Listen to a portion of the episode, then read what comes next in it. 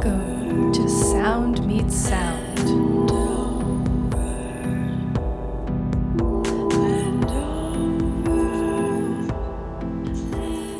My guest today is Jennifer Bellor, composer, multi instrumentalist, and professor of composition at the University of Nevada, Las Vegas. We met to talk about her time as resident clock shop composer for the percussion quartet Clocks in Motion, among many other things. Enjoy. I am curious, how did you end up in you're in Las Vegas, right? Yeah, I just moved out here in 2014 and then was a lecturer and then just kept building my way up and so finally I have the tenure track position here and so um, I, I love Las Vegas. I never ever thought in a million years I would a live here and then b live here as long as I have, and then I don't even want to leave this place. Wow. It's just yeah. Um, and I rarely ever go to the strip. I, the, the restaurants are amazing there. I mean, that's my biggest reason for wanting to do that. Um, and it is fun to take part in some of the, you know, um, Vegas activities, but I have a pretty normal life. I go running every day and do everything that I would be doing anywhere else, you know. Did you say you were playing organ at a church gig? Yeah, I had um throughout grad school I had uh, a church gig, so I would play the organ and I would sing, and I conducted a few choirs, and it was really valuable for me because I got to teach this group of adult singers, and I taught them by rote how to sing four part harmony, and so that was actually one of my most fun experiences. That was actually just getting to know them. And I would travel from Rochester to Syracuse an hour and a half every weekend to play those gigs. Looking back, I keep telling people how unique of an experience it was because it was a very small church, a very small community on this lake, Bridgeport, New York. Very tight, like just very tight group of people who just really wanted to do it. And they had so much fun together. They would have parties together, these adults, and I would come in and every weekend and we would go through the music. They were so patient. I never received pushback at all from any of those singers. I just said, just be patient. I'll record all the parts. They're like, well, we can't do this. I go, you will do it by Christmas. I can guarantee it. And they completely wowed the congregation. One of the reasons why I don't do that when I am here in Vegas, I mean, number one, it was just a lot like when you have a job during the week and then you have a job on the weekends. And so I really wanted to have that break. And then number two, the experience I had was just so awesome. It was just so wonderful that I know that I'm never going to have anything like that again. So I figure just like that was perfect, you know, perfect ending to that.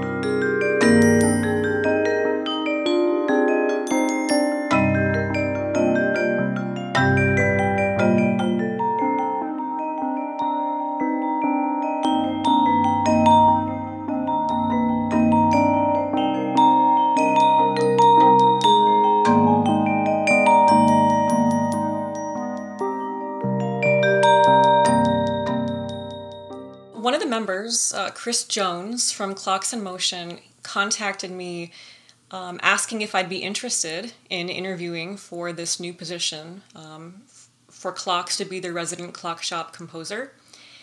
And um, I've known Chris for a while. We met at Eastman, and he performed my music a number of times on various music concerts.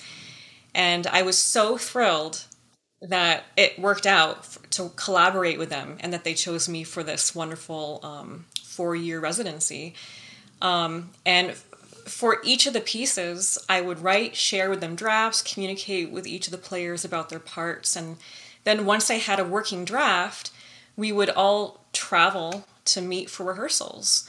And um, they have all been incredibly open to me making revisions after hearing the music live and it's been a special process because of that. And I love revising my music after. Like even after the first performance, even if I hear something live, I'll sit with it for a while and and I, I do want to make changes. So I'm just very happy that they're the type of group who is so patient and flexible with me and they're so willing to read a new edit or like you know go through a new part of the music in the section because I think it is important. I think, you know, oftentimes when we're writing music, yes, okay, there are so many composers where as soon as they have the double bar, that's done, they give it to the performers, they consider it a finished product and let's move on.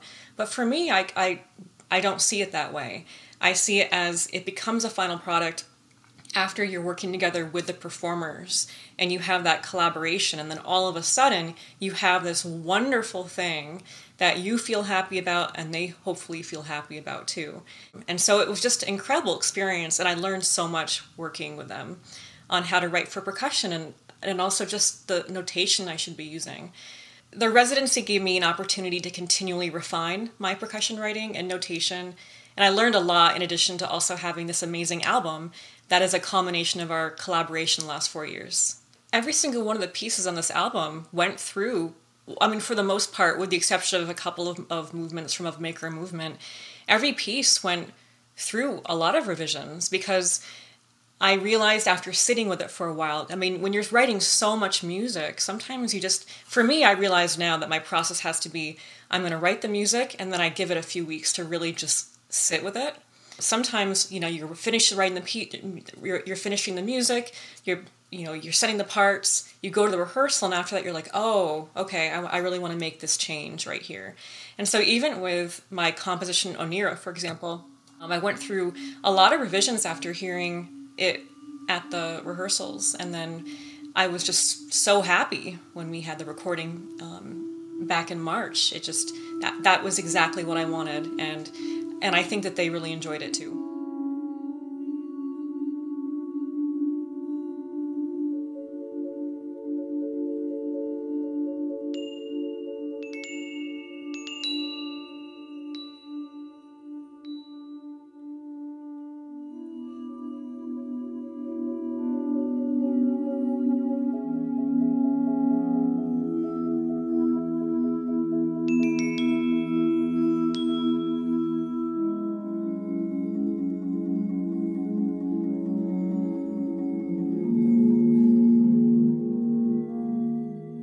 Yeah, I'm curious about why you wanted program notes and, and how that came about.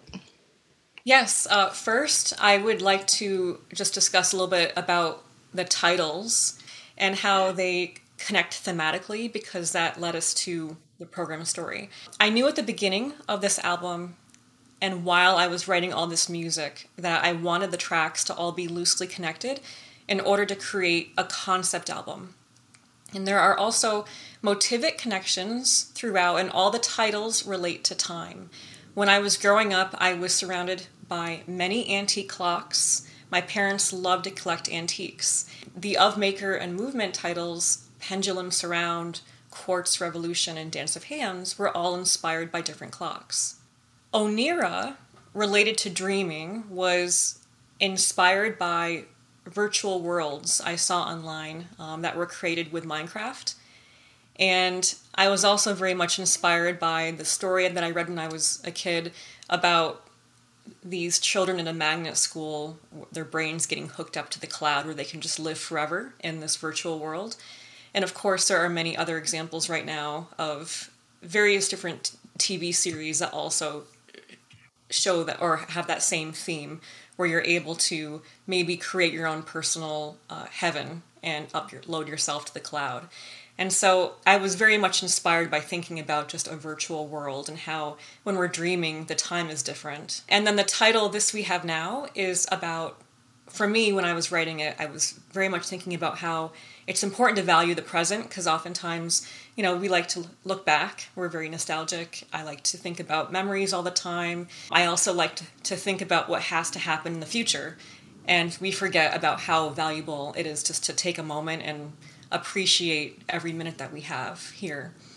Um, and it was inspired by a Rumi quote I knew that I wanted there to be a story created that connected all these pieces, and I didn't really want to have that typical, like, standard separate program note for each piece. So I asked my very good friend and UNLV colleague, who's a saxophonist in the faculty, Shauna Pennock, um, since she helped me with one of my other program notes in the past. And I gave her a document with a very general list of ideas and thoughts I had for each piece, along with the order of the tracks we talked about how it might be interesting if the clocks were personified. When she showed me the first draft of the story, I was blown away by how beautiful it was And even reading the story, like reading it in the album notes, I feel emotional when I read it. And again, you know, anyone could ask this, and I had a conversation with a composer recently about this too. But one question could be, what's the purpose? Like, do you really need to have a story to understand the music? Do you really need to have that program note? And the answer, of course, is no. But for me personally, I find it interesting how we can have an entirely new interpretation when you pair music with another art form like poetry, a story, visual art, or even scenes from a movie versus experiencing them separately. And so, in a way, I can't help but think about, you know, all the wonderful concept albums out there and how we've experienced various different albums like Dark Side of the Moon when you're watching The Wizard of Oz. I really wanted to have this this beautiful story and I thought it was perfect what she did. And so I'm very very happy that she wanted to do this for this this album. It's interesting that you mention time and being in the present because I heard a lot of uh, like process music in in your you know in your music and I I always feel like that does sort of the rhythmic drive and the like steadiness of it keeps you in the moment. It keeps you in the present. There's not much to anticipate and what's come before is pretty like not similar but of a piece. So it's like it's constantly keeping you like in this moment you know this present moment. You're not necessarily thinking about what happened before what's coming next. So that's really cool about uh, that that you were talking about keeping yourself in the present. Because i you know i'm i'm used to when i think of keeping in the present i'm thinking of like deep listening writing this kind of slow and I'm, there's some of this in in your the album too of this like stasis, you know, created through a lack of of rhythm. Um, but then the process music does a similar thing. Yeah, actually, now that you mention that, I think it has something to do with the fact that I used to run marathons and half marathons, and so I would have everything from Steve Reich's Music for 18 musicians to some music by John Adams and various other composers on there. And it's very important to, to remain in the present and just to keep focused on that because if you if you start to focus on how many more miles you have to run, it can get overwhelming. And I think even yeah, I think for just for me personally, that's probably some sort of influence definitely on what I'm doing. And then also, there is this one composition by Morton Feldman that I remember listening to in grad school called Coptic Light, which definitely has been an influence because it's really beautiful vibraphone piano sort of color um, going on throughout the piece.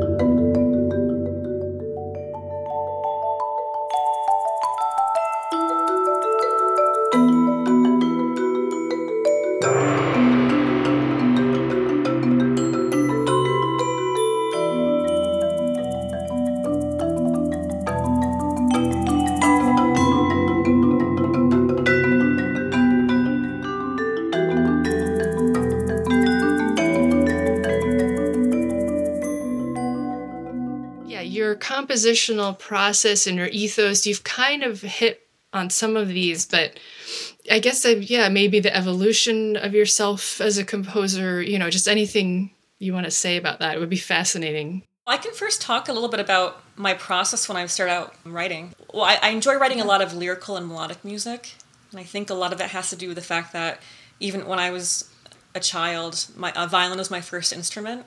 I was a little Suzuki kid, so I was like three years old, and I had to learn all this music whenever I was alone at, in the house as I got older. Um, obviously, I'm not going to be alone if I'm three years old. I would start improvising a lot on the violin, and I noticed that I was playing a lot of melodies and all sorts of stuff, and I felt really free. And I continue to do that. I still have my violin out actually, and so my my my boyfriend, my partner Phil Joy, um, who's actually that inspired the titles for many of these compositions he's helped me find that pick out, pick out the titles. I'm really bad with titles. He'll play the guitar and i'll take out my violin and just keep improvising. That's definitely been an influence and also i studied voice.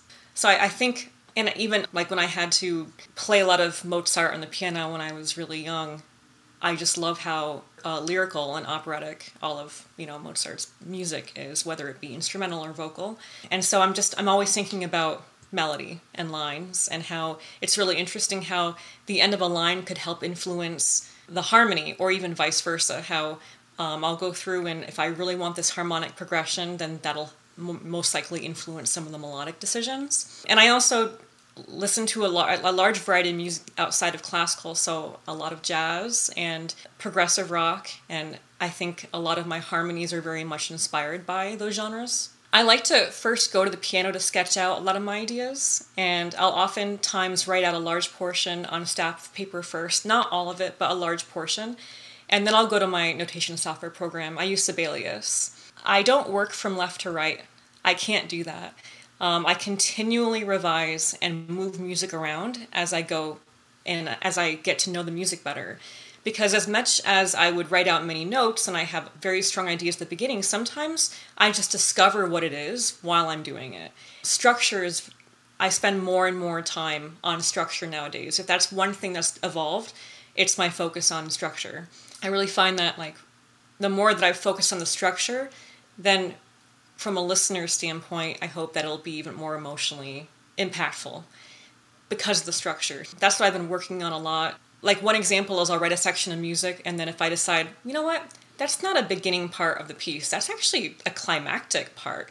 And so I'll move that to this one section. That's exactly what I did with this re- most recent piece that I finished. I, I continually go back to even my favorite songs. Even, I mean, there's a reason why there's this really emotional connection to some of these pop songs because we know the form already. We know that there's going to be a chorus coming up or a pre-chorus or we know that this verse is going to return. You know, we know we're looking forward to that bridge. And so I just I just keep thinking about even just the structure of songs and how I've been I think incorporating that more and more into my own compositions the last few years.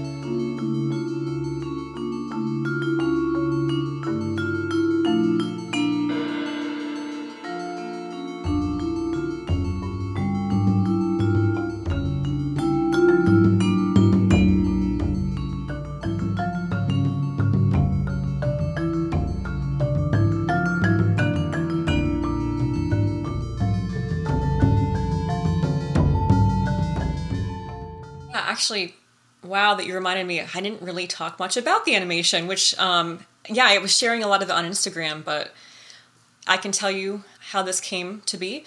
So while I was composing the piece uh, Oneira, I knew that I wanted this to be paired with an animation.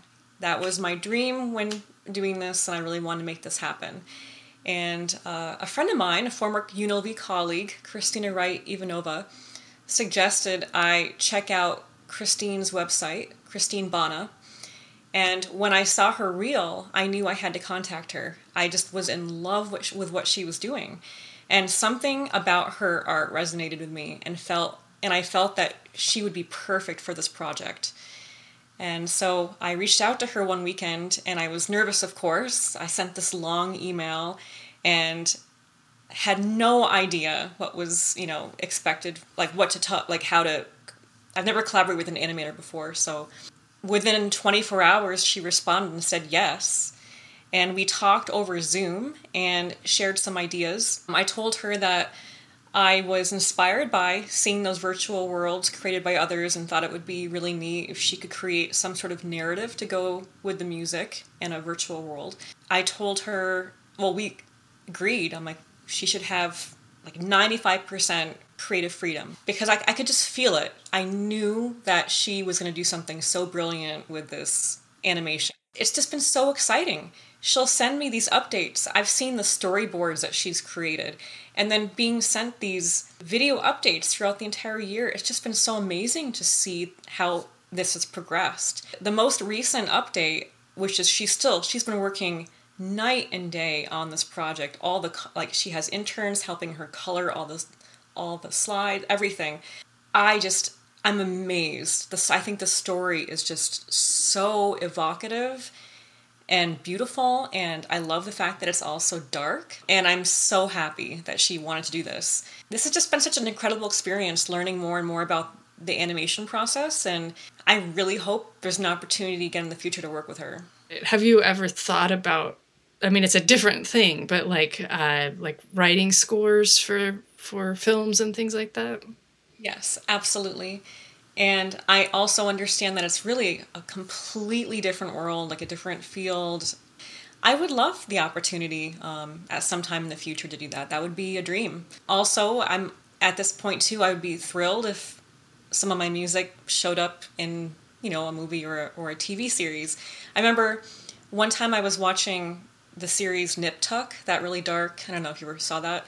There was this one surgery scene, and all of a sudden, I'm hearing Steve Reich's uh, proverb in the background, and I'm like, that is so cool.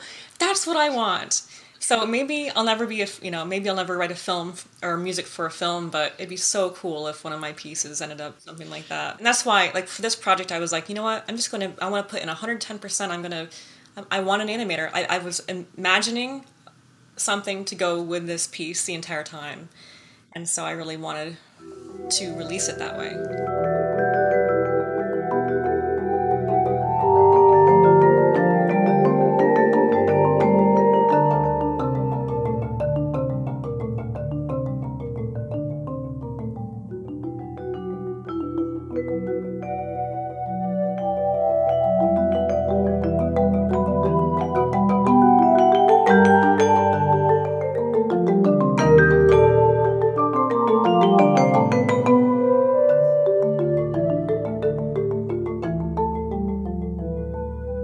Very excited to share this album and the animation with everybody. And in addition to this showcasing this wonderful collaboration that Clocks and I had together the last four years, I want to acknowledge Mireille Shim for all of her work as the producer um, of this album and also with all the work that she has been doing running her label Aerocade Music.